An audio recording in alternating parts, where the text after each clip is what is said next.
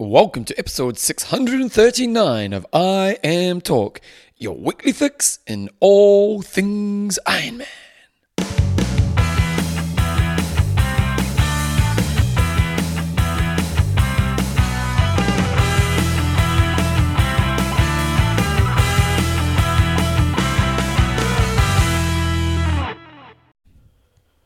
Alrighty, team, welcome along to episode 639 of Iron Talk with Coach John Newsom, Bevan James Oz. How you going, mate? Pretty good. Top of the morning to you. Top of the morning. How's your jet lag? It wasn't too bad this time. Yeah. Yeah, I'm still waking up about four thirty, at Mm-hmm. four o'clock.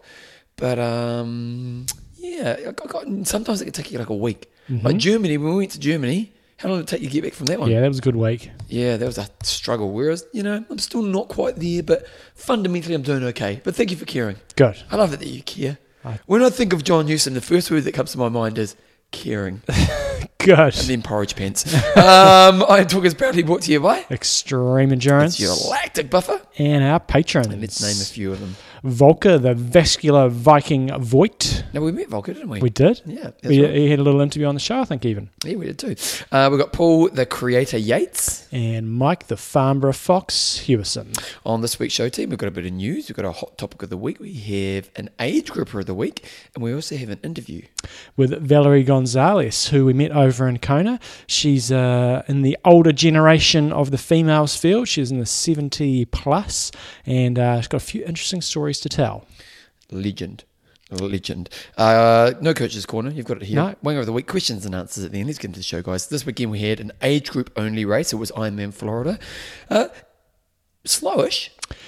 Very slow run time, so I- Yeah. I wonder if there was a, a reason for that, whether the course was accurate. I have not done my Monday course accuracy test.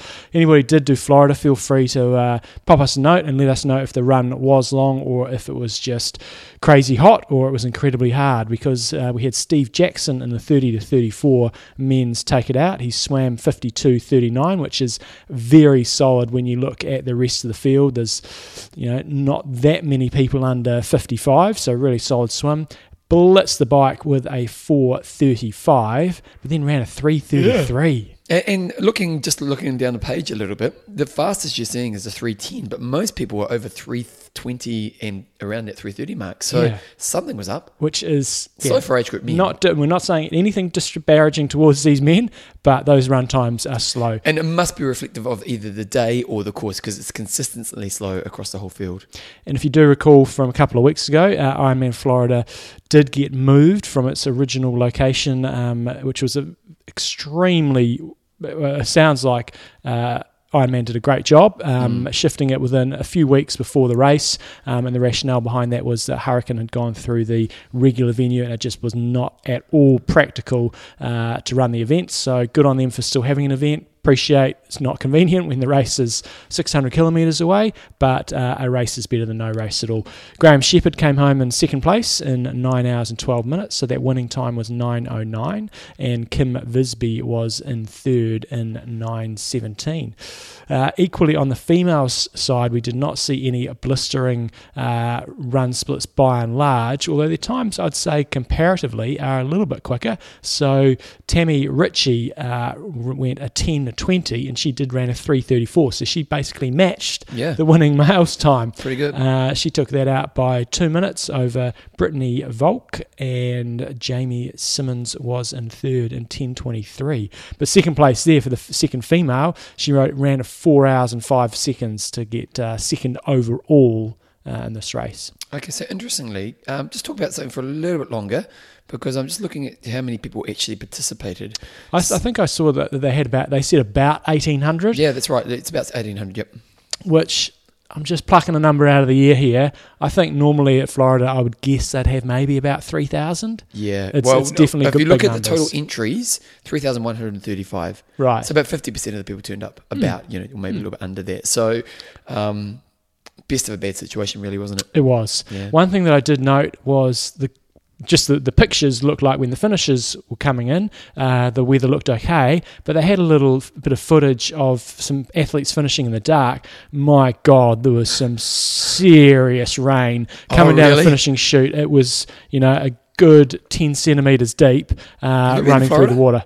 No. You go to Florida. I remember the first time I went to Florida and I got picked up at the airport by this lovely school teacher. She took me for a long drive. I had to go to wherever I was working. And one minute, the world's ending. Ten minutes later, beautiful day. An hour later, the world's ending again. It's, it was unbelievable, the weather there.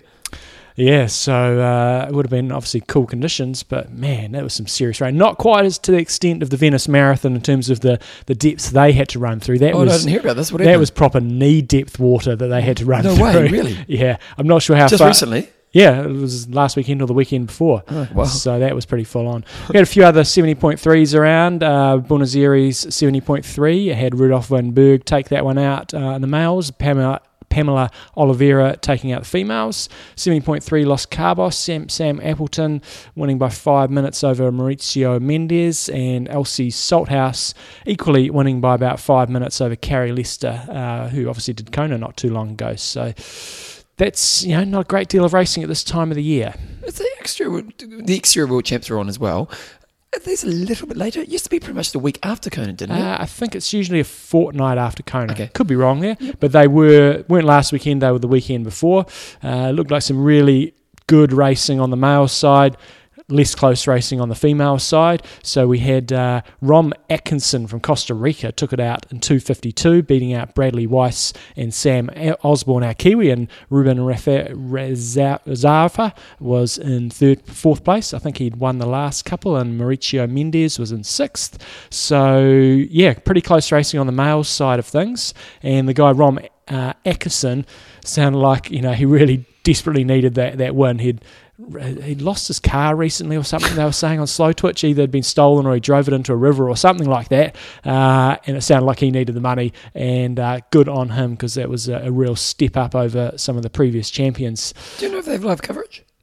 Uh, they did have some sort of live coverage, but I don't didn't watch any of it. Have you ever watched the next year? No, I have not. It'd be pretty Uh, interesting, wouldn't it?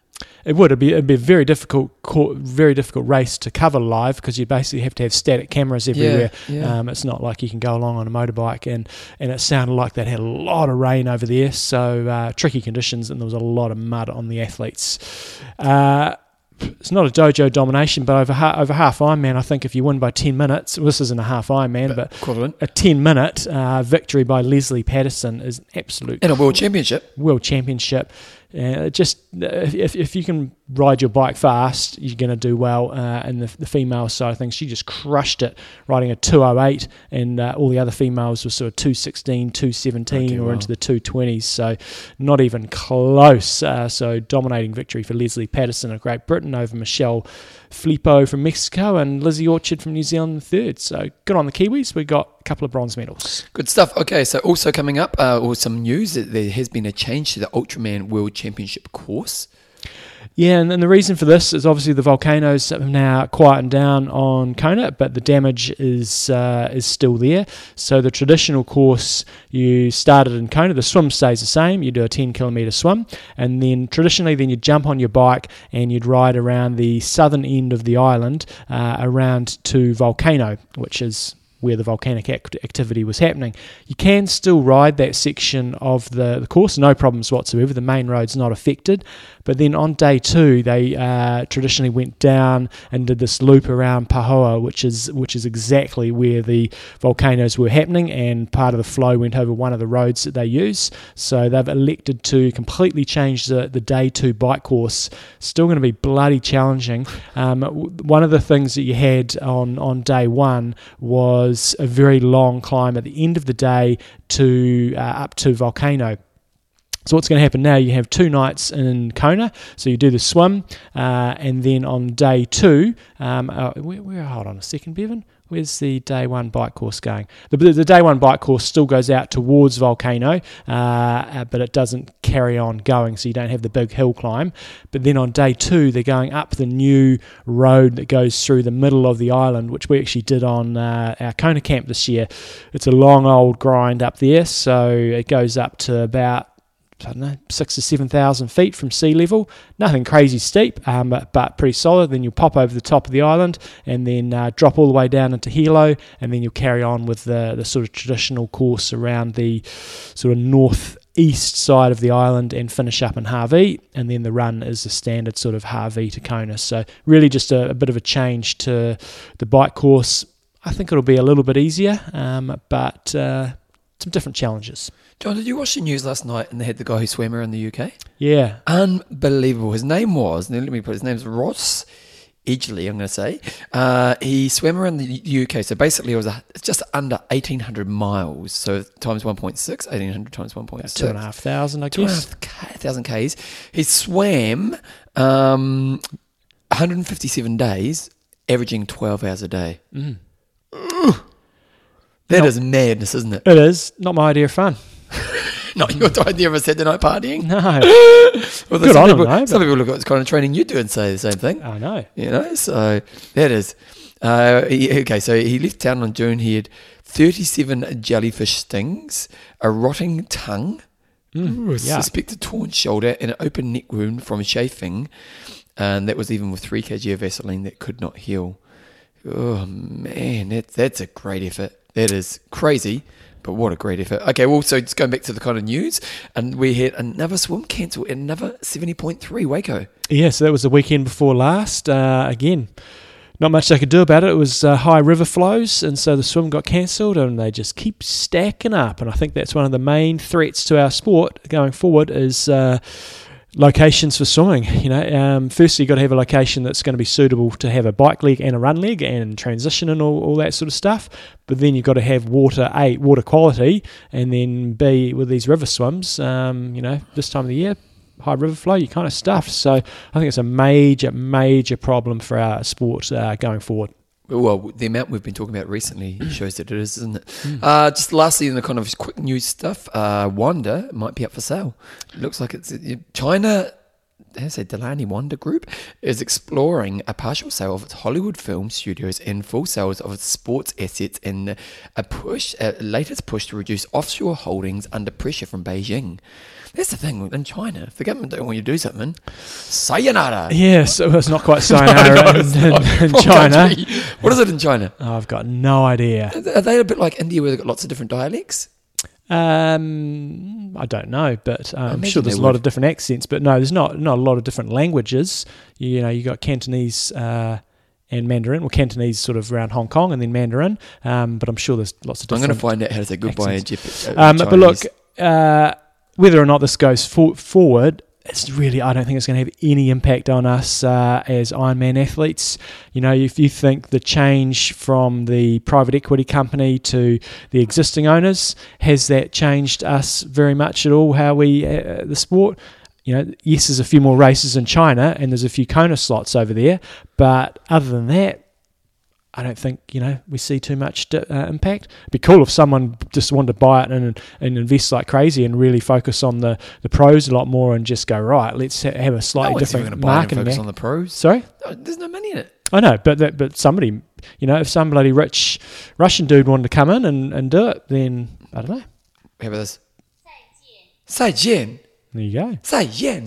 It's like, yeah, we're just learning some Chinese. This is not just a triathlon podcast, John. It's an educational podcast.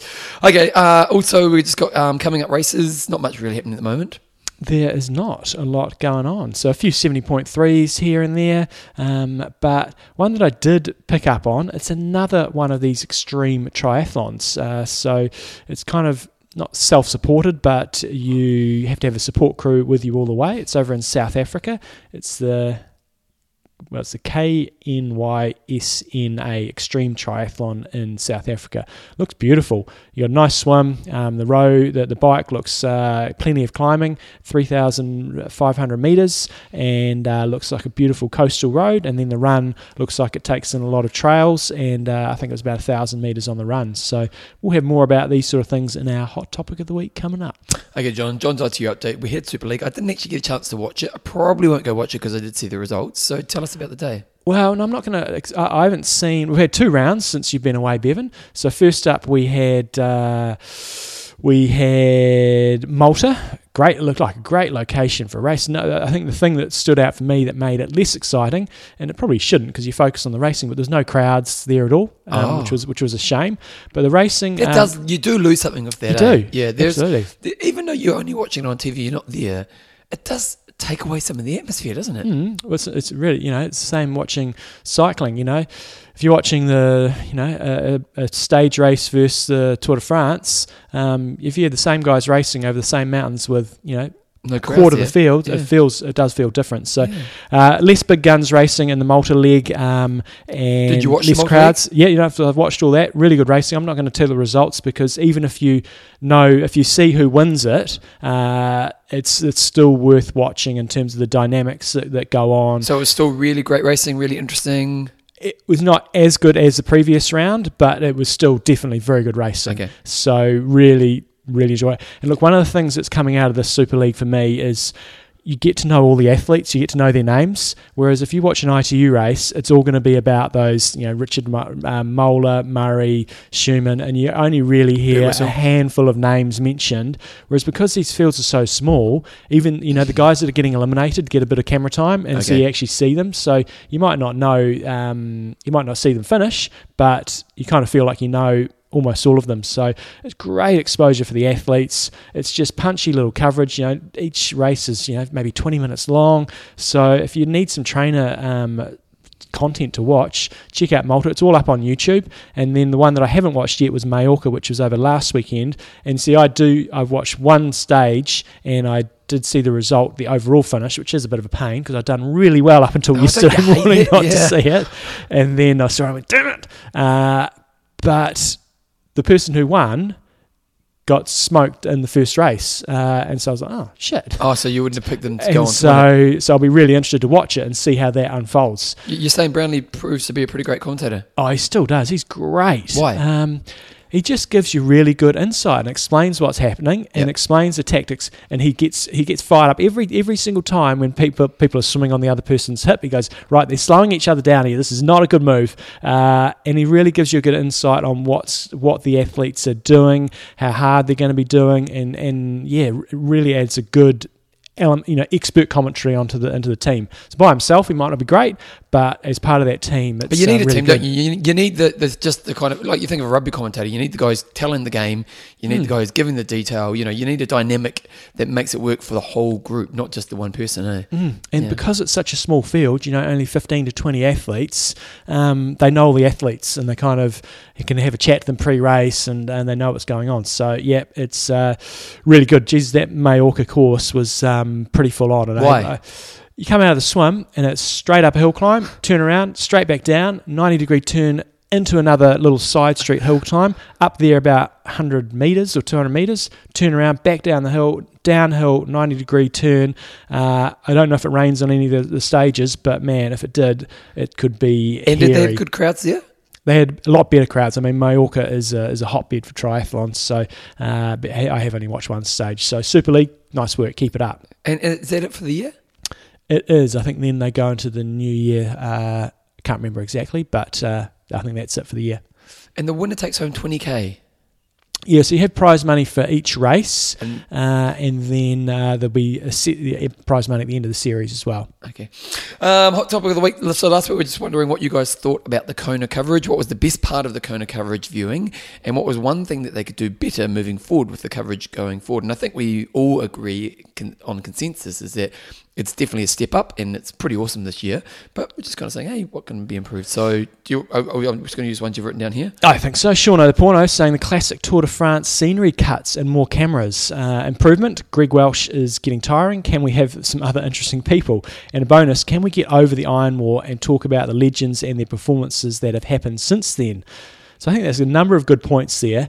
Um, the thing with the, the bike course in Kona, it's pretty bloody boring. There's not a lot of scenic uh, cuts you can take out of there. There's nothing out there like Tour de France. You ride, you're riding along and you're going through little towns and there's history. town- yeah. So I think they could do a bit better. Um, but and that's just you know something they The can only thing I would say with the Iron because I totally agree with Porno. if you haven't seen it before, No, well, not that. It's, it was the 40 year.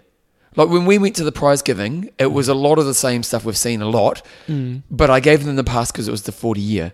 Mm-hmm. If, it- if it's the same next year, come on, guys, sharpen up. Because I know the Iron War if you haven't seen it, true, but it was 20 years ago. It is epic. It's just so epic. So was Raelert and Macca. mm-hmm. You know, we never hear about that. No, I, I, I, I do agree. You know, like it's like, come on, we've got better, we've got more stories than just that one triathlon story.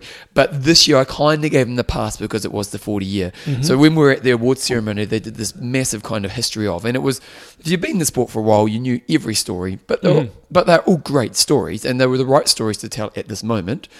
But if they were hashing them out again next year, you know, uh, come on. Uh, Lynette Wine's got, uh, I like the map graphics, which showed where we were in the course, where the leaders were. To improve the coverage, it would be great to have media following a few behind the leaders, like fourth and fifth, as we never see those catching up or what form they were in. I would love to see Mirinda taking over a few of the ladies as she came through the ranks on the run. We only saw her across the finish line. And, and there's a few comments here around focusing on fourth and fifth. Yeah. Uh, get the point. There's only so many cameras out there. I think that overall they did a, a- again did a better job, and maybe they'll sort of step up a little It is a more. pity. I, I get, uh, uh, you got to give them a pass. Mm. But it is a pity because a lot of the racing, the interesting racing, is actually happening for what's going to be on the podium. Mm. Like look at the men's race. You had Matt Hansen. You know, you then you had Lemon. Oh, Um, not Hanson. You're I mean, someone else. we interviewed last week. Oh, uh, Matt Russell. Matt not Russell, Matt sorry, Matt Russell. We had Matt Russell, and then you had Braden and Tim both fighting out. That's a really interesting race. Yeah. What was happening there? Mm. And unfortunately, we didn't get to see that side of it. Mm.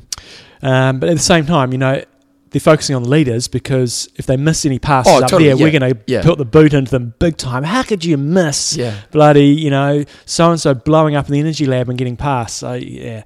Uh, But again, good feedback. Peter Colson said pretty, uh, the coverage was pretty good this year. One improvement, two feeds, one for men's race and one's for women's. So I guess what he's meaning there, you can go onto Facebook and there's actually two feeds going at once, or whether or not you have the split screen going.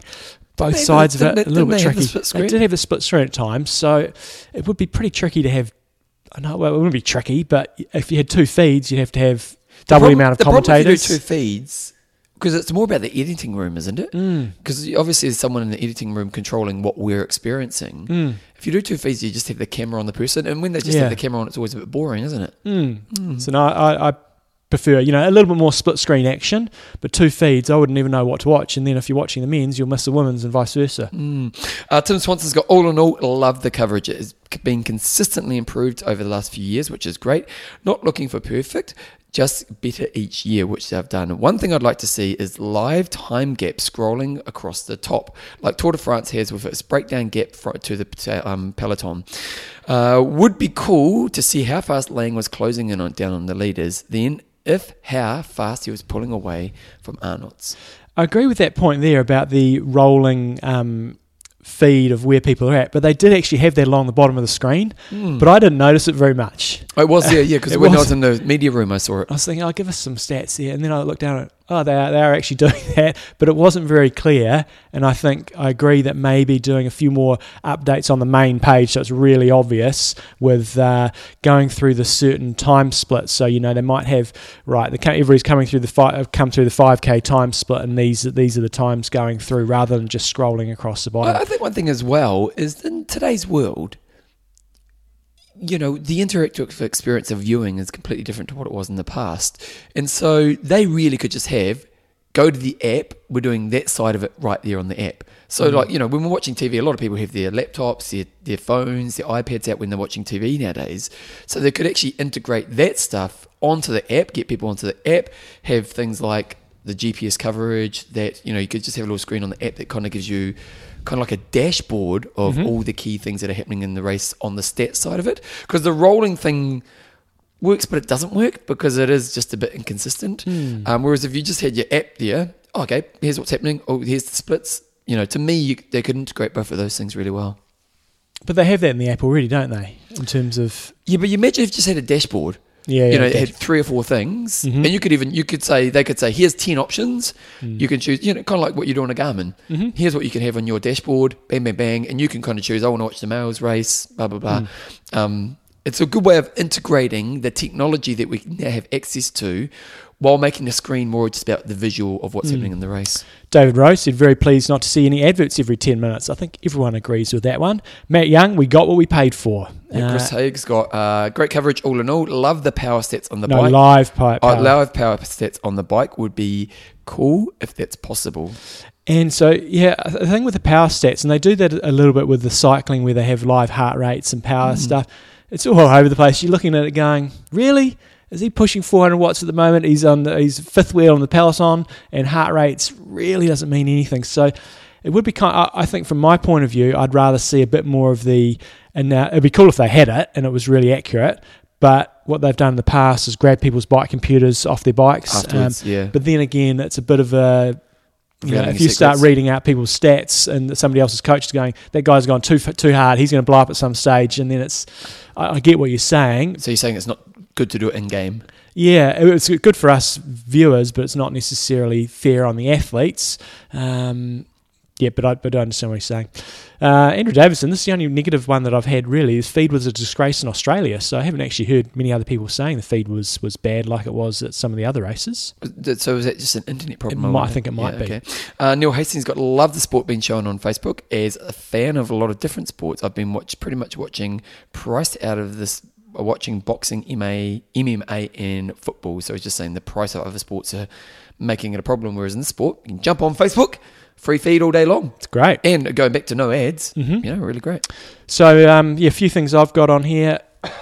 Um, I think it'd be great to have a bit more of the live GPS timing, and so as I said before, you know, have when when they're coming through a particular timing mat, you know, have those splits coming up on the side as they go through, a bit like what they do, you know, each time they go through a lap on, say, the Super League or ITU, Yep. it's flashing up on the side so you can see the, the live um, splits, and then maybe using that data and comparing it to, say, the 10K split. So if on the run, if you go, you have two panels showing up, you know, this is what it was like at 5K, this is what it's like at 10K, just so it's visual rather than it all being audible, having uh, some visuals up there you can, so you can really see that those guys that are either blowing up or coming through. Um, uh, I, I thought also maybe a little bit more live crosses to the course. So they sometimes went to It was all tr- they went to transitions, didn't yeah they? to Matt uh, Matt Lieto in transition. and it was often it's- when people come out of swim slowly. Yeah, how they look, they look great, but it's like, well, they're just coming through transition. You Yeah. know, how can you tell there? But if they had somebody, you know, maybe on the, the top of Palani Hill on the, the run, they'd probably get a good feel for what people are looking like, and I think that would give a different, um, you know, have a static camera up there. So maybe a couple more static cameras on the course, I think, would be good. Uh, also, I think having Torsten or someone like that in the background, giving the commentary team a bit more stats on the athletes. So rather than them just working off their research and their knowledge, and maybe they have this, but I think having someone like Torsten in there saying, right, this is Bart Aernouts, this is his performances this year, this is what he's been like in the history. And so they, they do as good a job as they can with that, but I think if they had a dedicated person, expert in there, I think they could probably do uh, a little bit better. You got VR here. Oh, I just added that in now. now After watching the news last night. yeah, imagine having a bit of virtual reality in there. If you again How like having do that? well, you have somebody on a paddle board on the um, on the on the, the swim, Yep. and then you'd have somebody on a motorbike with a virtual reality camera going through the riding in the pack. I, I don't just ideas. No. It'd be a bit hard on the, the future here. It'd be hard on the bike because it'd be the draft advantage, but no reason why you couldn't do it on the um, the run and the swim.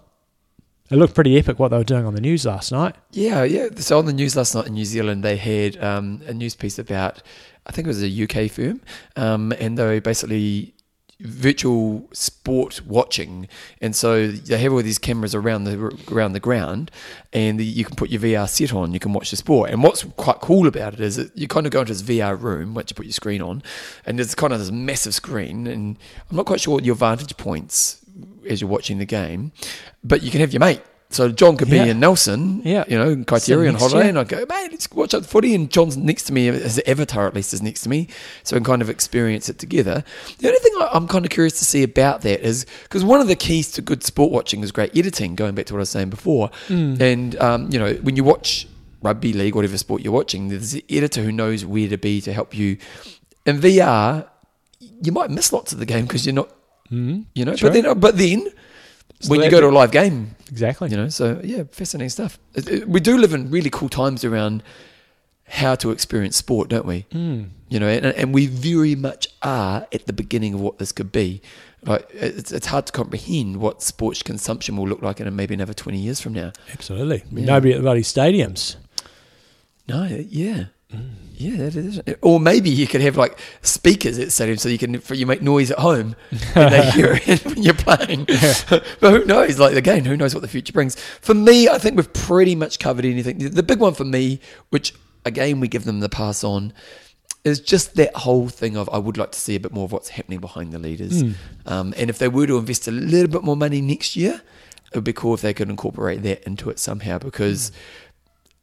Well, the Gills race was just so dominant this year. Mm-hmm. You know, or at least off, you know, halfway through the bike, um, and then But yeah, the battle for third was quite um, interesting. You know, there was some different lead changes there. Yep. We, we saw one or two of them, but again, like Rennie have- coming through the field. Yeah, if you had a dedicated one dedicated camera in the males and females race, and you said, right, you guys are trying to catch what Get you it out and can about, from yeah. from four through ten, while the other two cameras, you know, uh, are focusing on you know one, two, and three. And, and if you think about it, imagine if you look at historically in the race, those dynamical, those changes, pretty much all going to happen in the run. And there's probably a certain era of the run where you can guarantee those changes are going to happen. Mm. So that, you know, it'd be pretty easy to kind of go, here's where we need to set up to catch these types of things, these events happening in the race. And so, uh, again, it costs more, but I do think that's the one thing that would add a lot more to the to the viewing experience. Okay, John, this week's discussion. Yeah, so this is sort of on the back of this uh, race in South Africa that I mentioned earlier on. Uh, another one of these extreme races where there's, uh, you know, um, small fields, either self-supported or you have a support crew, uh, epic courses, very very hilly, you know, Norseman type races. I- I'm, I'm almost mentioning one every bloody week. Uh, so do these events like Norseman, like this one in South Africa, like Swissman. We've got one in New Zealand up in uh, Taranaki now. Uh, there was they had one in Australia going up Kosciuszkos. They seem to be popping up. Kosciuszkos, that's a great name. It's the highest mountain in Australia. Kosciuszkos, have you been up there? I have indeed. We did a half Ironman up there in an epic camp Was that the one where the guy was riding down and his, his wetsuit got caught in the tyre? It was indeed. Yeah. Fritz. He got pretty badly damaged, He didn't did. Tip of the day: don't hang your wetsuit over your aero bars when you're Going riding down a downhill. hill. Uh, anyway, do events like Norseman seriously appeal to you i- in as such that yes, I'm actually going to do one. Why or why not? And if yes, are you actually putting your money where your mouth is, and have you actually signed up for one? Because a lot of people that go, "Oh yeah, that sounds wicked. It appeals to me." But are you actually going to go and do one or not? Well, if I ever do an Ironman again, that's what I'm going to do. There you go. But uh, I'm not putting more money in my mouth because there's a big if. Yeah. If I ever do I mean, Okay, John, let's talk about sponsor. Oh, we've got a new sponsor. Well, no, this is It's just this, yeah, it's us. Just promoting uh, the World Triathlon Store. So if you go to imtalk.me and you click on the store button, you can go off and buy uh, any IM Talk gear. You've got all sorts of stuff. You've got um, bike gear, you've got running gear, you've got everything you want. Um, and they've got a promo going because uh, the last day for orders. Thursday, the 22nd of November, if you want to make sure you get them by sort of Christmas time. So, great idea for a present. Um, use the promo code IMTalk, and at the moment you'll get 10% off up until uh, up until the 22nd, and then you'll make sure that they get delivered um, before Christmas. So, if you're looking for a Christmas present for someone, looking for something for yourself, dropping a hint to someone else, No, and also, the Philinator did the New York Marathon yesterday. Um, and on Facebook, I saw the photos. Jen did a very good job. Jen, you're a good photographer because she did a good job of capturing him as he ran by her. right? And let's be honest, you get one chance. yes. Although she might have had the old hold the button down trick on, but Mm-hmm. but she had a great shot of him going side on, and he looked sharp in his Iron Talk top. He did look sharp in the IM Talk top. So there you go. You can, and- and people love the Iron Talk top, don't You they? You get plenty of plenty of feedback when you're out there racing. People who wear them get plenty of uh, good jobs. And come on, IM Talks. yeah, there we go. So uh, where, where do they go, John? They go to imtalk.me. Up the top, there's the store button. Click on there, and uh, then you get taken off to the World Triathlon Store. And remember the promo code IMTalk20. Oh, no, IMTalk. Just Iron Talk. Yep. Good times. Here we go, John. I'm gonna put some music on.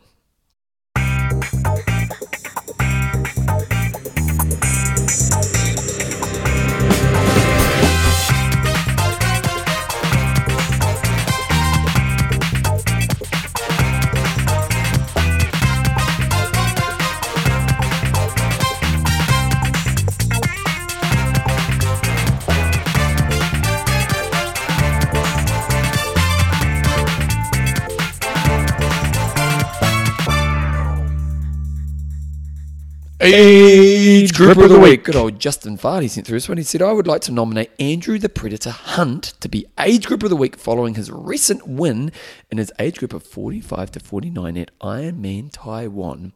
Back in the early 2000s, though some misadventure, he had a serious, through, uh, through some misadventure, he had a serious fall which resulted in a serious back injury, including a fracture of T12. It's got to hurt. That has got to hurt. Realizing things had to change, he started running and went on to complete a number of marathons. In 2012, I was doing 70.3 Yeppoon. It's in Queensland. Oh, is that not around any longer? No, it's no Okay. longer around. Uh, and my build up to my first Ironman.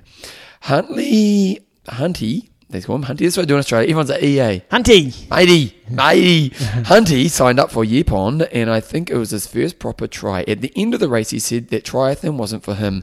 However, in a week within a week, he called me to say that he was planning on doing Ironman Cairns the following year. Nice. That's cold. That is. "Oh, I hate this sport. I'm Yeah. doing Ironman. Uh, so, and so began his journey. He has since done many tries, including four Ironmans over the last five years. He signed up for Ironman Taiwan about a year ago and has undertaken a huge amount of training with the aim of qualifying for Kona. He has been following TrainerRoad as well as incorporating John's run walk strategy. You should patent that. Well, I didn't come up with the idea, I know, but but I was demonstrating it last night to the uh, to my running group, and they were like, "That's not walking." It's like it's it's very brisk, Yeah, it's very It's brisk. very brisk. Uh, which he used in the Gold Coast Marathon in 2016 for a three hour and four minute PB. Conditions in Taiwan were tough with very strong winds. However, Hunty, I just love the Hunty, um, managed to deliver coming first in his age group and sealed himself a spot for Kona 2019. I think he should be nominated for Age Group of the Week given the way he has turned things around in the last 15 years and for the dedication over the last year. The Predator has come a long way from when he threw his running belt and water into the bushes in exasperation at Yeppoon when he realized running in triathlon was different kind of running. The only issue with Hunty is qualifying for Kona is that now he has increased the pressure on me to deliver in Busselton in December. Coming up in a few weeks' time, I think it's maybe December the sixth or somewhere around about that. So, good luck to you, uh, Justin. At uh, Yeah, game on. And also just just for Andrew, pretty cool journey of endurance sport, hey? well, yeah, winning your age group and making it to Kona, fifteen years, That's a big achievement. very solid. You know, nowadays to turn up to a race and win your age group, you've got to perform. especially in those difficult conditions in Taiwan. Yeah. So let's wrap it up. John, jo- uh, Andrew, the Predator Hunt or Hunty. You are our age group of the week. Okay, John, we've got an interview coming up. Uh, we interviewed this lady, Valerie, in Kona when we were there. Uh, and we met her through. It was Brent Chan. He he's he. I think he might. He did nominate her for age group of the week, and you're going to find out why in a minute. Okay, so here is Valerie right now. Okay, guys, we've got a bit of age, age group action uh, from Kona. You'll be hearing this post race, but we've got a lady, whether she knows it or not, she was an age group of the week on the podcast uh, not that long ago because we were over in Challenge Roth in Germany, and uh, Brent Chan was telling us a bit of a, a bit of a story about uh, our guest today. And Valerie, we'll, we'll maybe go into that story in a moment, but she had some interesting times down at Ironman Cairns, and I believe that's not the uh, the first time she's had some interesting journeys. So welcome along to the show, Valerie. Thank you very much. Maybe start by telling us a little bit about yourself, your your age, where you're from, and just sort of your your athletic history. Okay, um, so my age is 72. I did my first Ironman in when I was 57. I learned to swim and bike and run after I turned 50. I have no athletic history other than oh my gosh, how do we g- uh, avoid getting her on our team? if I lived in a wealthy neighborhood, they would have paid the coach not to have me on their team. Can I, can I ask? Because you know, you're of your age, seventy-two, so you would have lived at the time when recreational sport like running didn't really even exist, and you know, so to think, you know, if I'd said to you. 30 the 40 year old version could see of you what you're doing now i'm sure you wouldn't even thought it was possible so Absolutely. how did how did that journey happen Um, the journey happened actually started with my daughter. She was starting to get into triathlons when she was in university, and I would go out and see her at races. Uh, one of the things she was doing a half Ironman, now seventy point three in Victoria, and I was admiring all these young athletic bodies coming off the bike and going into a run and appreciating that in triathlon there's not a body type. You're not tall and slender, you're not big shoulders like swimmers. Uh, you can be short, you can be tall, you can be whatever. And as I was watching them, this competitor goes by. Um, oh, quite frankly, I'm looking at her, and she's kind of a dumpy, short, middle-aged person, kind of rumbling along. And I, I started a thought that I never continued, but it was going in this direction. What are you doing out there with Okay, all the yeah. yeah, all the people? And then I thought, you're out there doing it. I'm not. I wonder if I can. And that's literally what started me signing up for a, um, a run group so I could learn to run. A swim group. Um, we're still working on that. and, and cycling I learned by joining a tri club. So that started my journey. Oh, there was one other important part. My very first triathlon was a sprint, and uh, I went to the awards thing with my friend because uh, I didn't know why, and I was in first place, Oh, wow. which was fantastic. Now, of course, at you mentioned about running not being what it was. Um, there was no other people in my age group. Nobody 50 or over was doing triathlon, in, like in Vancouver. Really? Wow. So, um, yeah, that was all I needed. wow. What What was the first steps for you like in terms of actually learning to run, but also having the physical capacity to do so? Because I'd imagine when you start to run, you're probably getting puffed very quickly. Um, what was that sort of process like for you? Because I think a, lo- a lot of people like yourself who maybe in their 60s or 70s, maybe they were ex-swimmers in their day or, or had some background. They go, oh, that guy's still going, but he used to be a very, very good runner. But you, it's totally different. So Oh, what yeah. was that? What was that like to actually learn, not just to do the sports, but actually get fit? Uh, Well, I wasn't. Uh, I wasn't very fit, and uh, going into it, uh, was a bit overweight, like many of the older people get as you get into your fifties. And what it was was by being with a group that taught me how to run wisely. So starting off with 30 seconds of running and one well, anybody can run for 30 seconds, and just doing the gradual build up where you ran more than you walked. Um, that's that was one smart thing. I did try to get into a triathlon club, but there were only three of us who signed up. Uh, but that ended up being the club that, in the long term, became LifeSport. But it was those coaches that were some of my early coaches. So having experienced triathlon coaches helped me along the journey and being encouraging at my rather I mean they they would give us a workout everyone had done their workout and gone home and I'm still running around the course but they waited How um how did your life change? You know, adding exercise, adding fitness challenge. How did your life change? it changed dramatically for me. One, I had always wanted to be athletic and never figured I could with my history. To be able to find out that I actually had a skill that I could get better at and keep getting better, that um, I felt really good doing it, and the the exposure to a healthier lifestyle was really I mean it changed my life. Being in triathlon changed my life, and that's why I'm still doing it at 72. Did, did the winning help in terms of? I know you said you were first fit one of one, but it seems like you've advanced from there. Do, does that help at all, or does that it just is what it is in terms of the you know getting the medals? Um, well, ha- having a totally negative background, getting that first medal was like this. This is possible. Something is possible. After that, it's they, they began to happen. I have an outstanding coach that makes a difference. She was a pro, and she was still competing when she started coaching me, and she's very encouraging. Those some people who are still of that generation know Melissa Spooner, and she is still my coach. Um, and then the winning became less important. It began to happen anyway. I, I think every Ironman I've done after my first one, well, every Ironman I've done, I've podiumed.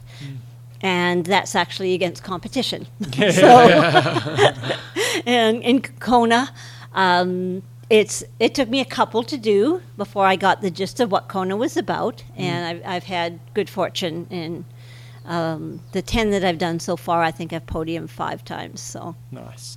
So you got to tell us about the story from Ironman Cairns because when Brent told me, I was like, "Really? That sounds pretty nutty." So t- tell us a story about Ironman Cairns. I'm not sure what year it was, whether it was last year. it was year. or- 2014. yeah, tell us about that. Um, and it actually started off with it was my first race after I had retired from work.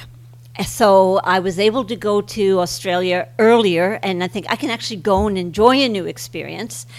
And um, so I was going for a month. On the plane lifting out of Los Angeles within an hour, there was a little accident. It was not the flight attendant's fault or the plane's fault, but a very hot cup of coffee got spilled on my lap and adjoining regions. yes. Second degree burns. Oh, really? Oh, yes. Uh, so doctors contacted in Sydney and monitoring their treatment of me all the way through. Uh, got to Cairns eventually and saw the doctors there. And basically, I spent three weeks with my legs against the wall trying to get the burns healed. So, no training, no visiting. yeah. In the process, I developed either as a reaction, we don't know, post, posterior compartment syndrome, which means that in terms of running, I couldn't walk more than two minutes without being extreme pain. I could not one, w- run more than 30 seconds. And that was up until the day before the race. So, three weeks, the burns had healed enough that I could get a wetsuit on, and discovered when I started to ride my bike that some parts we had forgotten to treat, but mm-hmm. got through that. But the thing that I didn't know was um, how I was going to do the marathon. So it was a horrible day. Pouring rain, rough waters. I'm a slow swimmer anyway, but got through the swim, got on the bike, actually had a wonderful bike ride despite all the rain. And it was going really well, and it, only in the last 10K, I'm thinking, what am I going to do when I get off the bike? How am I going to manage this? I like I tend to run most of the marathon. Um, get off the bike, go into T2, no bike bag, no no run bag. What, what, what happened to it? I never found out. Wow. they eventually found pieces of it, but we um, and in ten minutes they're holding me. They won't let me out because I don't have my bib, because you only wear your bib there Yeah. before the run. And I said, look, I've got a timing chip on. If you find the bag, just track me down. It's a four loop course somewhere where if you find it, you can meet up with me and give me my my shoes. And I've like I'm pumped at this point. I wanted to get out in the run course. Yeah. I felt really good at coming off the bike. And I started to run in my socks. And it's like I can run. It was astounding. Yeah. So I'm most I, well. There's one cl- and a half kilometer area that was just total gravel, but because of all the rain, the grass was soft. So when I mm. could, I would run on the grass. the Grass was like Kona. Things grow fast. I think I must have fallen four or five times over boards and things that were there that I couldn't see through the grass. But I was running. Somebody stopped me and said, "I have a pair. What size shoes do you wear?" And I said, well, "They said, well, don't tell anybody." And I said, "I can't. You know, I can't take anything from him. Oh no, no, I'm with I'm with Iron Man. It wasn't true, but there was I'm with Iron Man. Yeah. So and and a new pair of socks because mine were toast by this point. Um, I put the socks on. I put the shoes on. I started to run and I couldn't run. They hurt. Oh, it really? hurt to run in them. So I took them off, handed them to somebody I knew standing nearby, and I continued to run because I could run without them, Wow. and I couldn't run with them. So you ran the whole marathon without shoes on? The entire marathon without them. How were you? How were you after the race? Well, I when I crossed the finish line and somebody and the announcer said shouldn't have any shoes on, I said yeah, and a few people know why, but um, I said well, I, I probably should go to the medical tent because I'm sure my feet are wrecked. Yeah. There wasn't even a blister, Wow. And, and soreness because no soreness. Or? no soreness, Wow. How, how nothing, no abrasions. It was amazing, wow. and I think I was really lucky because the weather was wet and cold, Yeah. but that helped. is that something that's, uh, and uh, we will say, uh, and you qualified for Kona with that performance as well. Yes. Amazing. Um, did you learn anything from that in terms of going forward, maybe about barefoot running, or, or is it, or do you Well, go back to shoes after that? I was really curious about the fact that barefoot running had made the difference because I had as, as well been seeing a physio about the compartment syndrome and trying to get swelling down and I saw ART and they tried to tape it to see uh, but nothing was working. Well, I, there was probably all helping, but I still wasn't able to run the night before the race. Um, I I did change the way I have my shoes. So I went to lightweight running shoes after that, and v- very little support in them, and I have been running well since then. So yeah, it So- changed it. So you, you started at 50, you know, your athletic yeah, age was young. You've been in the sport for 22 years or, or something around that. Um, you've done Kona lots. What, as you age, what happens with the body and how do you manage the body? Um, I think that's where not being athletic in my early years has helped me. So my body wasn't already wrecked. Yeah. I didn't have all these youth times that I was trying to re- maintain. Uh, I just was going from wherever I was. I do tend to, as I get older, uh, have more um, more injuries. Uh, I have other medical problems that also will probably eventually cause me to no longer be able to race. So I'm out racing them right now. And what, what was your career pri pri um, prior to triathlon?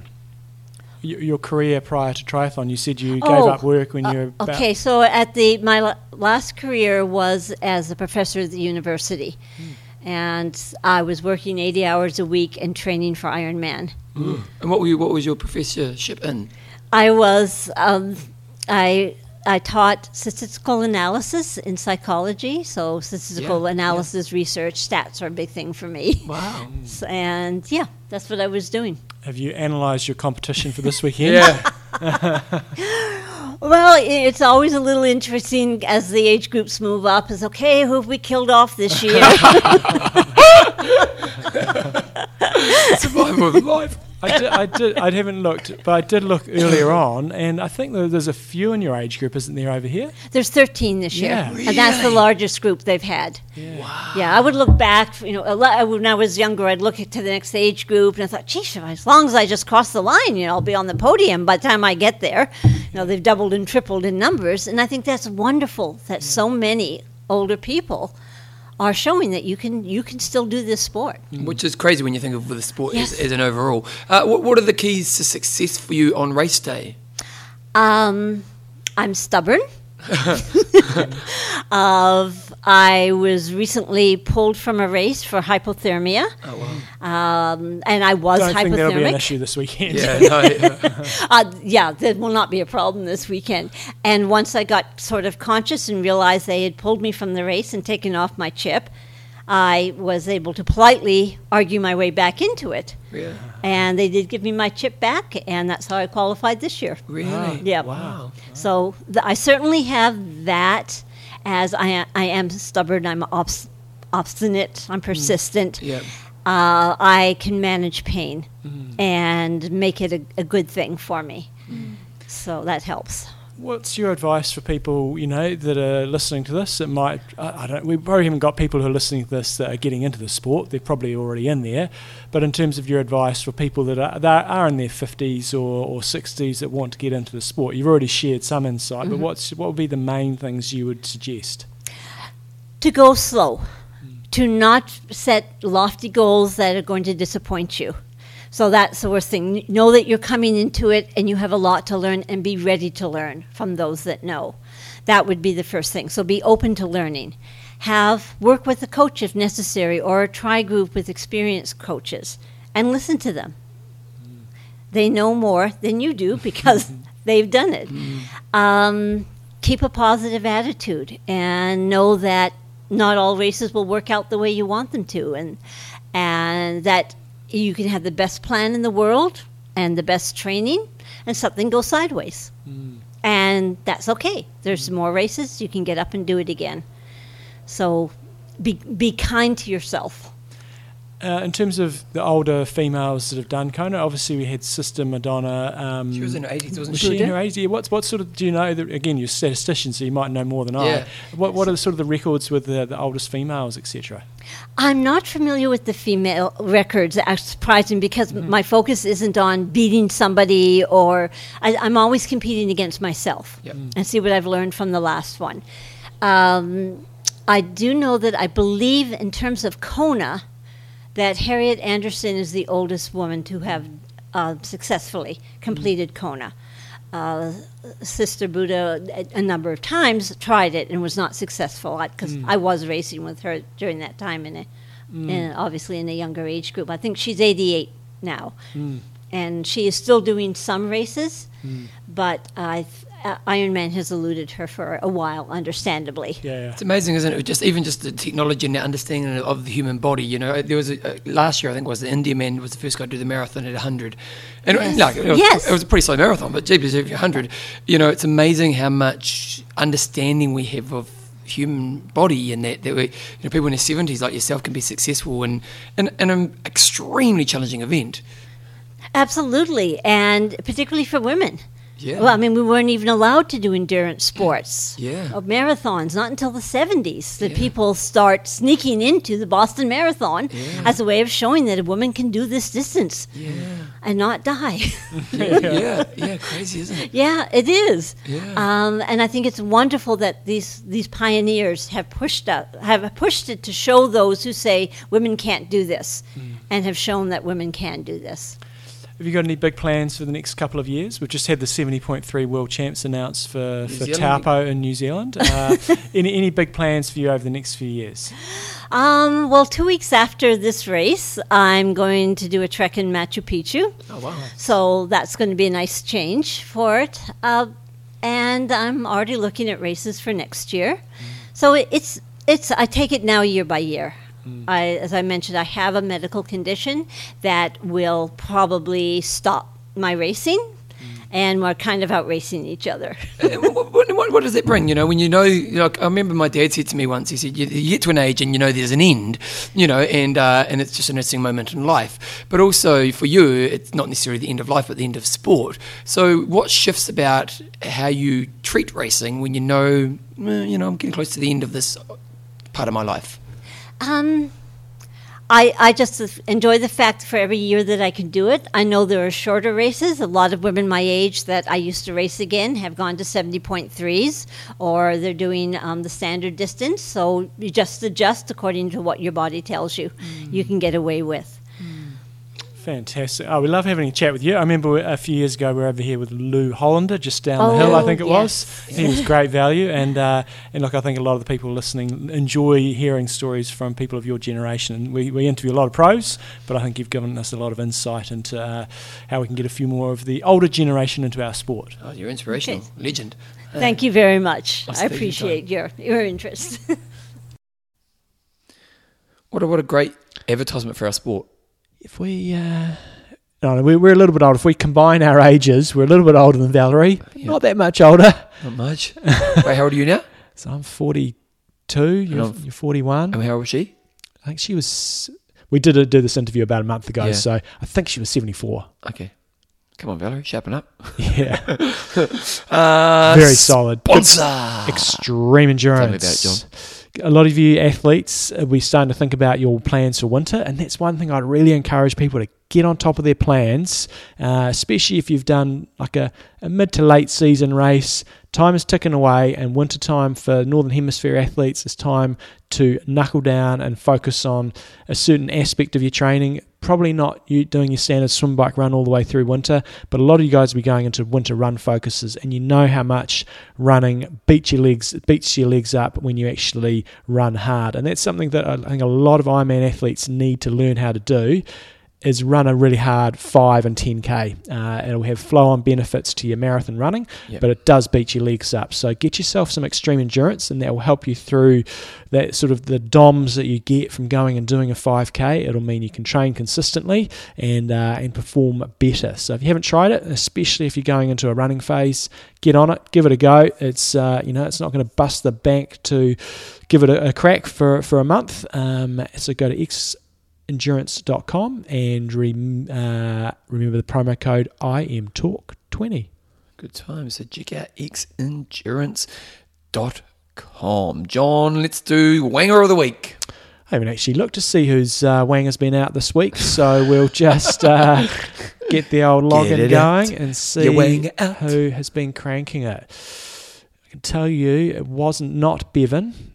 Okay, Jenny Welsh taking it out overall with 24 hours and 36 uh, minutes. Eamon Pipegrass second in 24 hours and 22 minutes, and Martin Hill in third in 21 hours and 7 minutes. Brent Johnson, don't you know Brent Johnson? Yeah. I know he's he's leading so far this week, not last week. Good, Brent. Uh, so nice work. Jenny Welsh ran 24 hours and 36 minutes. Isn't, isn't this, isn't Ran That's what it says. 24 hours. Isn't this a repeat from a little while ago? And she was the one that ran that crazy big ultra marathon. Maybe she just loves running. Maybe she's the new Forrest Gump. Yeah. Was it Jim Gump? Remember where Jim Gump? He was like running around America. Oh my God, what is this event that she's done? she, funny you should say that. She ran with Jim Picker. Oh, there you go. there you go. Bountiful, bountiful endurance run, 24 hours. And oh my God, they just did laps of some bloody area. Oh, well, that's uh, noteworthy to run 24 hours continuously.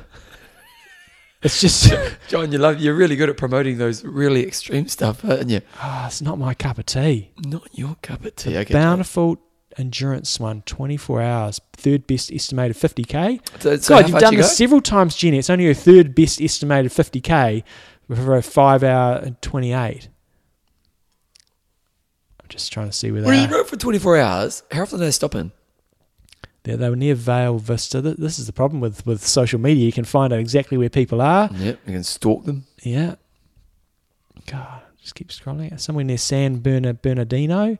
Where is that? It's somewhere in California. Anyway, you run for 24 hours. That's solid. Good work. Okay, three, two, one. Questions Questions and and answers. answers. Omid, I'm going to say Bag Sham Ali. No, it's Omid. Omid Beg Shamali. I was got there pretty close. Yeah. It's got through, just got uh, Kienle and Kona just saying, I love your show. In your latest podcast, it seemed that you hadn't seen Sebastian Kienle's post Kona video. It's very cool and mentions the problems he had, but basically concedes that the mind was the issue at the end. But it also had some very interesting uh, something about Sanders and what he did. Given they were probably joint favourites, it's pretty awesome stuff. Did you watch it? I did watch it, but again, Yes, it was a couple of weeks ago, uh, and Kienle just sounded like he just lost it mentally. And uh, but there does seem to be a bit of com- camaraderie amongst all the, the Uber bikers. You know, Sanders, Kienle, Wurf. They kind of all want each other to to, to crush everybody and he else. said that Wurf even just gave him a bit of a wink, you know, Yeah. when you know when they got out of the swim because he was saying he was stoked with his swim, yeah. and then uh, but unfortunately the cyclists couldn't really take it away. I'll, I'll put a link to it in the show notes. It's it's yeah, it's good. It's kind of an honest moment. Uh, God, I was shy was going uh, crazy on the stats on us. I loved he, it. he was cranking out the stats, and, and perhaps we did not give uh, some of the females enough love uh, from their Kona performances. He was saying four women went under three hours in the marathon, and so we know it was an insanely fast day on the the Bike? bike. but that's really impressive for the females to have four going under three hours. Where men we had three, only three under two fifty, and that's pretty comparable. Sort of no, it's actually no, it's not. No. The sub three is much better than the sub 250. You need to be low 240s to be comparable. yeah, to, cool, to yeah, talk- so, um, so in 2016 we had five, and six women broke Thurig's course bike record of 444. That record stood since 2011, and suddenly six women broke the record. Five men broke Wurf's bike course record from last year, including Wurf himself, and Matt Russell only missed it by a few seconds. Lots of interesting data. Then he also- came back with another question. He's just saying, if you look at the Kona marathon times, you can see that Lange actually had the second fastest time, preceded by Sherpa, I'm going to say, um, Gert from the Netherlands. However, uh, he was a physically challenged athlete. Does this mean that he did both the bike and the run on a wheelchair? And if so, what does he do in T2? Putting the times together is confusing because it seems that Skipper, Skipper, I'm going to say, uh, ran the marathon faster than Lange, which I guess he did in a wheelchair, so it's not really comparable. Comparing apples to Yeah, apples. so I mean, they shouldn't really be listed in No. the same. But for those of you that don't know, on the bike they do the hand cycle. Um, so that's uh, Bevan gave to have a demonstration. It's So you know, you, you see the guys who are low to the ground, bodies almost like in a, a reverse lying position, and their hands are in front of them. It's kind of got the wheels. They're kind of using both hands to kind of turn it around. and then the run is in a uh, Wheelchair. in a racing wheelchair. We, we we were at a friend's house the other night, Jeff and Kate, and uh, Kate works at St Thomas's, and for St some reason, Martin's. some No, not St Martin's. It's St Andrews. St Andrews, Sorry, yeah. Um, and for some reason, she had the wheelchairs, the wheelchair athletes shoes, Right. but not, but more for like wheelchair basketball and stuff. Mm-hmm. It's hard, yakka, man. Mhm. And God knows how you don't lose your fingers. like even even though they've got the shells on the outside, the amount of time I smash my fingers, Mm. oh hardjacker. Um, so yeah, so they do use a different device as they transition, and and obviously the the difference between Langer and um, Scripper was probably more about just the, the functioning of the app. John, uh, Adrian Foy Foy Moy Yes. has just got here the joint promotion of non Ironman branded long courses. He's saying uh, Well, he- I, raced the long course weekend, dis- Ironman distance this weekend in Jervis Bay, just an hour or south of Sydney, and he just got some key points about the race. So uh, these, uh, if you don't know about these, these long course weekends, they are in various different places around the world, and they're fantastic. So you training do an. Ironman over two or three days? Yes, and so they have one. I noticed they have one in Majorca because I saw Lucy Gossage crushing it over there. Again, for someone who's working full time, she seems to be doing a lot of racing, uh, Doing well. doing extremely well. Uh, but they also have one in uh, in Tenby, I think it is, in, in Wales, uh, and then they have this one in Australia, just south of Cairns. So, uh, yeah, swim for. I think they normally. Did, Didn't you do one? I know, Uh, I, I, I Talk Camp we did, but um, have I done another one? Don't know. I was thinking about. always- org- I was thinking about organising. you're always one. talking about doing one, yeah. So you sw- do the swim traditionally on the Friday, and then the bike is often a sportif event, which is just a mass participation bike ride on the Saturday, doing 180 k's, and then the Sunday is a marathon run. Sometimes it's a race, sometimes it's just a, a mass participation, um, you know, not too organised event. Yep. Uh, he's saying great, lo- great location in Sydney, great organising course, well marked and marshalled. Swim in the afternoon was a bit choppy as you'd expect, but it was fun and still plenty safe. Bike Sunday was on fun country roads, about 1700 metres of climbing in the 180 k's, so pretty challenging as the weather got up over 30 degrees at lunchtime. Run was Sunday morning after a storm came through, so it was perfect and a bit cooler. Aid stations were really enthusiastic. Great beachside path, which I love, and managed a 311. They had about 800 people doing it, uh, Yeah, which I is which Crazy, is eh? awesome. And he managed to get third overall at age 48 and 9.38 behind two young guys. The winner was Richard Thompson, who's a former pro, and I think he did Ultraman, uh, maybe a record holder. So nice work, Adrian Fuafu Mumoi. Good stuff. Darren uh, Welsh has just sent through saying that the Ironman Ultraman, sorry, Ultraman UK website is now back up and ready for entries. And I'll put a link to that in www.imtalk.me if you are interested in heading along to see that race or do that race. Um, It's up in the north of England, up around Snowdonia. and it's racingquest.co.uk. UK, but again, I'll put a link in the show notes. And we just got an email here from Dave from Belgium. He was just pretty proud of the Belgians. Uh, he's got, I'm a bit behind listening, but uh, you talked about the UTMB, which he just wants to say it stands for the Ultra Trail du Mont Blanc. Uh, one of the Europe's most famous trail runs. So just you can just participate. No, But- you, you cannot just participate. You have to Oh. qualify from in, in other trail races. Okay. Uh, also, I want to congratulate Bart Aernouts for a second place in Kona. We Belgians are having a great sporting year. Got third at the rugby, uh, the football World Cup, which is pretty big, isn't it? Because how many Belgian people? Do not know. I'm going to tell you. You Google it. I'll guess it. Okay, wait. I will say. Well, I'm going to guess as well. I'll guess Belgium. It's not that big, is it? No, it's not that big. I'm going to say 10 million. I'm saying seven. Belgian population here. Yeah, I reckon you might be right, actually. Bel- Uh, anyway, also in triathlon, they so they had Bart Arnott second in Kona. They had Martin Van Riel third at the European Champs. They had a mixed relay podium. Frederick Van Lierde won Ironman France and triathlon Alpe d'Huez. Oh, John, what'd you say? I said 10. 11.35. There you go. Yeah. Come on, we've only got bloody four in New Zealand. Pick up your game, Belgium. 4.5, John. You know, don't, don't underestimate us. Uh, Alexandra Tondeur won the European Champs 70.3. Timothy Van Houtem won the European Champs long course. Uh, and he wa- he wants God to be nominated. He wants to For nominate the 90. Yeah, uh, for the 90s for, for Luke Van Lierde. Uh, he won Kona in 1996 uh, and 1999. He had a It's second in 98.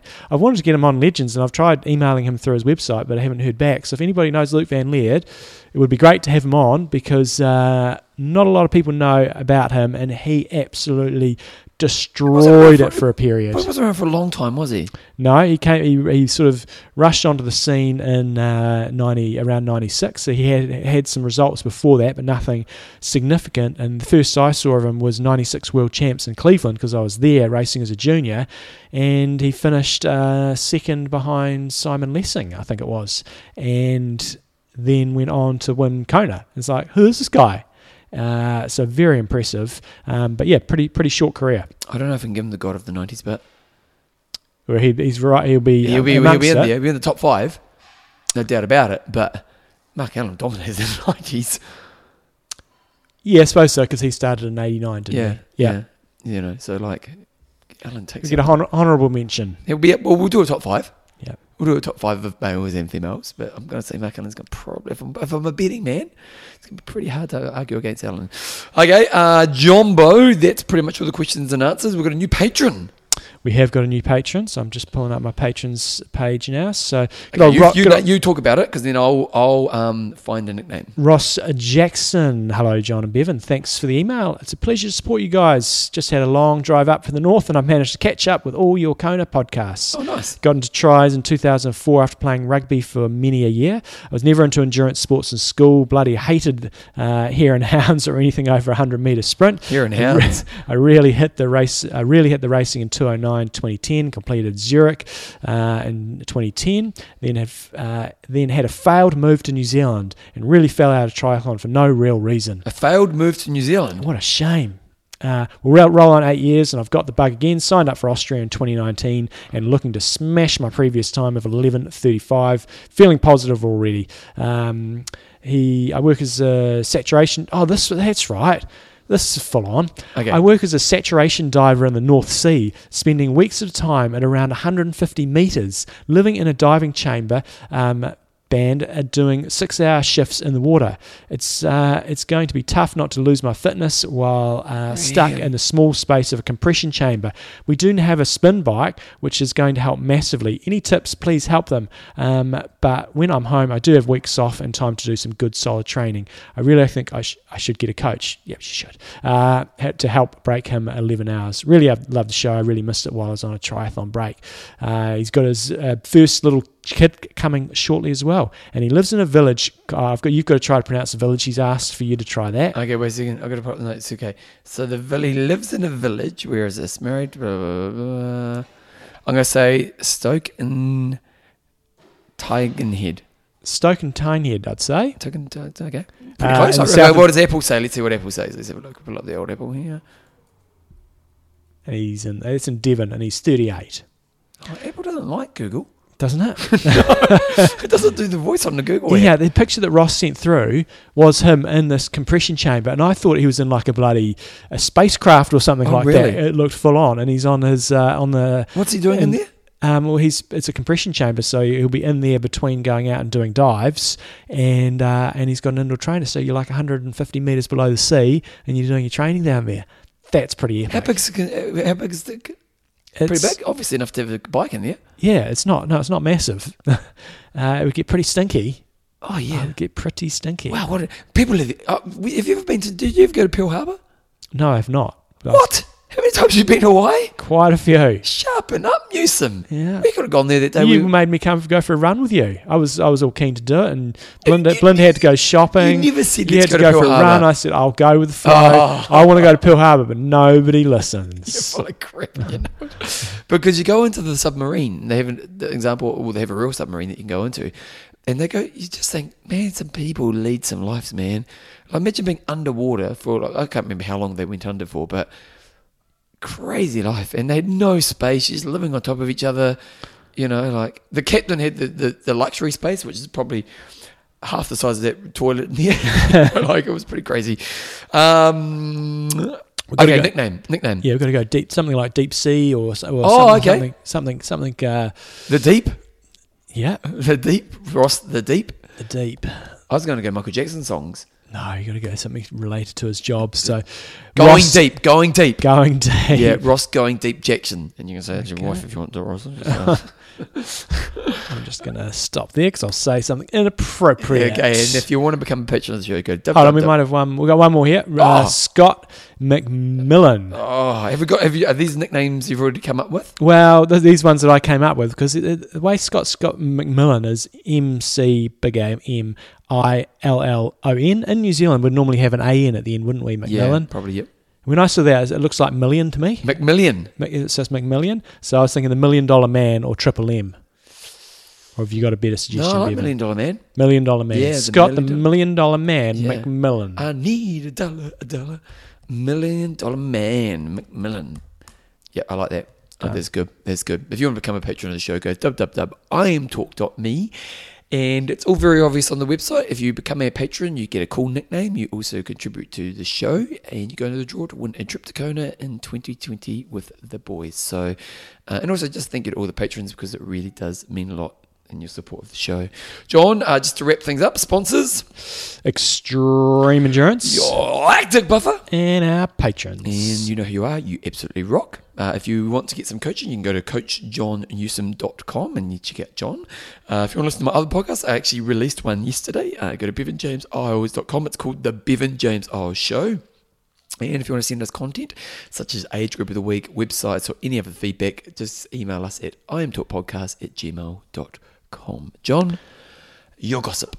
What is going on, Bevan? Um, c- starting to crank up a bit of training, which is feeling good. Oh, So what are you I'm aiming enjoying for? that. So challenge Wanaka half, and then uh, Kona seventy point three, and then Epic Camp France. So it's nice. Um, Okay, wait a second. What's success in Wanaka? Well, it will be for Do you me. think you get top 10? oh, that just depends on who rocks up. Yeah, I know. So, That's, uh, um, probably not. No. have a little faith in Well, you look at the field last year, bloody hell, you had Gomez, Currie, Dougal, and Dylan McNeice, Jesse Thomas? Joe Skipper, Mike. I don't know if Mike was racing last year. That's like seven already. Come on, John, I Um, believe in you. So no, it'll be. Uh, uh, but it's a good point that you do, uh, you make. Is a lot of people are really wishy washy with their expectations and go, "I'm doing that race," but they don't really Put it out commit to anything and put it out there. And so for me, I've, I, I kind of have in my head what I want to do, but I haven't worked out the exact percentages. But it would more be, you know, being able to bike to a certain percentage of my FTP, similar to what I did last year. So I'm not 100% sure what shape I'll be in, but I want to ride.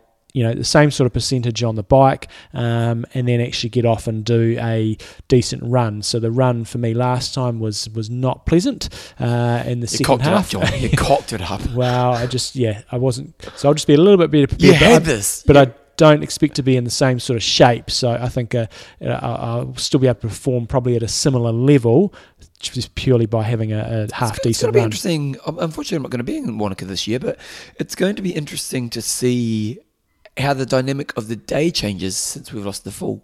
Hmm. I kind of think in, in some ways, uh, well, it will just be interesting. I'm not quite sure what it will be. Yeah, I think it'll be. Um, I think it'll be good. I don't, again, um, the, they, they did have a full last year, didn't they? Yes, they did. Yeah, Yeah. so it was meant to be this year, and they pulled the plug. So Yeah. they, they announced that it was going to go this year, and then or in 2019, Hmm. and then it would be from 2020 onwards. That would only be half, but they obviously decided, you know, not to. Um, so which means the day finishes what about? So probably will it start earlier?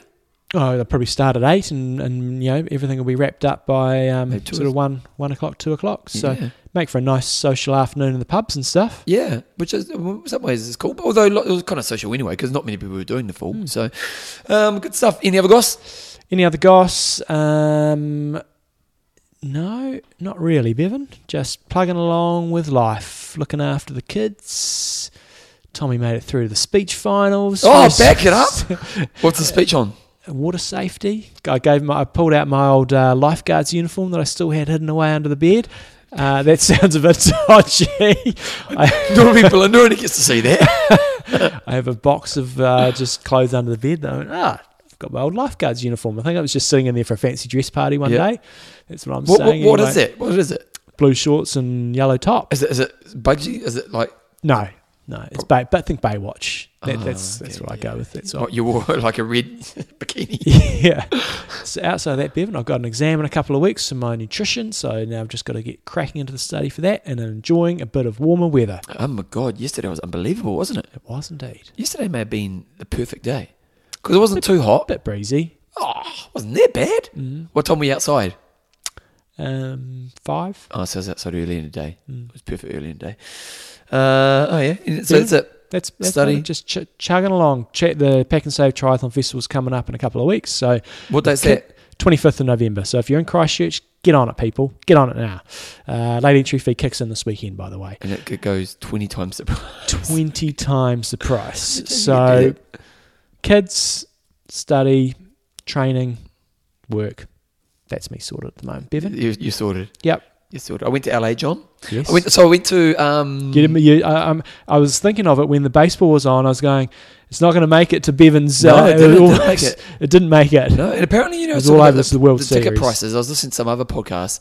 Apparently, and when it was in LA, it didn't sell out because because of the ticket prices. Right. Yeah, so um, yeah, no, I wasn't going to go because I wasn't going to pay. By the time I got there, while the, when I was in Holland, I had looked at the prices and it came down to about three or four hundred US, Mm-hmm. and I was like, no, I'm still not going. But um, I was planning on going to a, a- like a big sports bar and watching it, with, but there was no need because they Mhm. didn't make it. But I went to Holland. That was very cool, and then that was kind of all work, but it was awesome. It was a really fun trip. And then I went to LA. I arrived in LA. I did a long trip from London to LA over Mhm. kind of.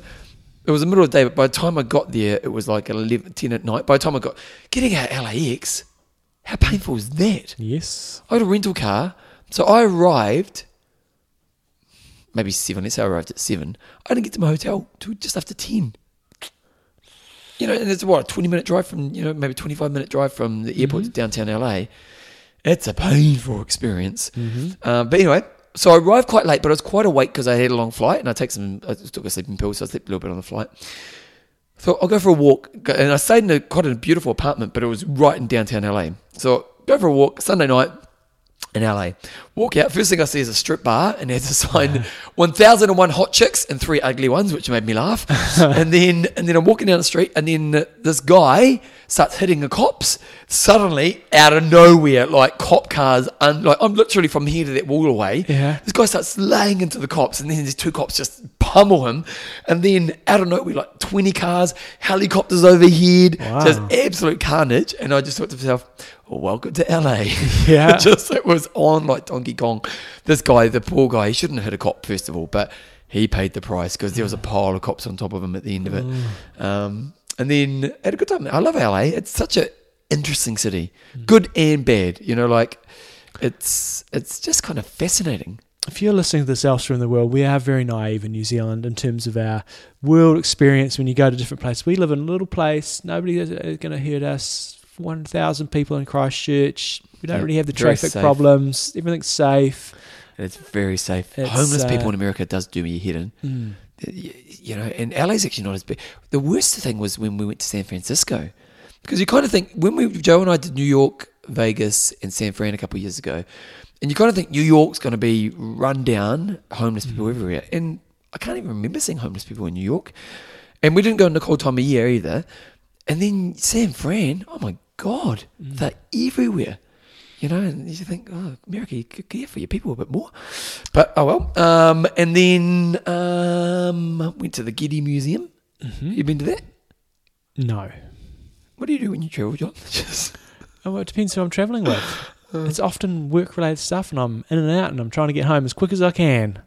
what else did I do? I did a yoga class. Mm-hmm. Went to a yoga class. I locked myself out of my room. Nice. Yep, had to get the cleaning lady to come because I wasn't. It wasn't a hotel. It was like a Airbnb. Mm-hmm. She was not happy. Oh, really? she was not happy. She was very not happy. Yeah. Um, and that's about it, really. John, off to Auckland this week. Fantastic. Yep, that's about it, really. Living the big life. I tell you, it's life in the fast lane for me. life in the fast lane. Okay, John, let's wrap it up. Iron Russ. I mean, don't. Train hard. Treat smart. Kia kaha.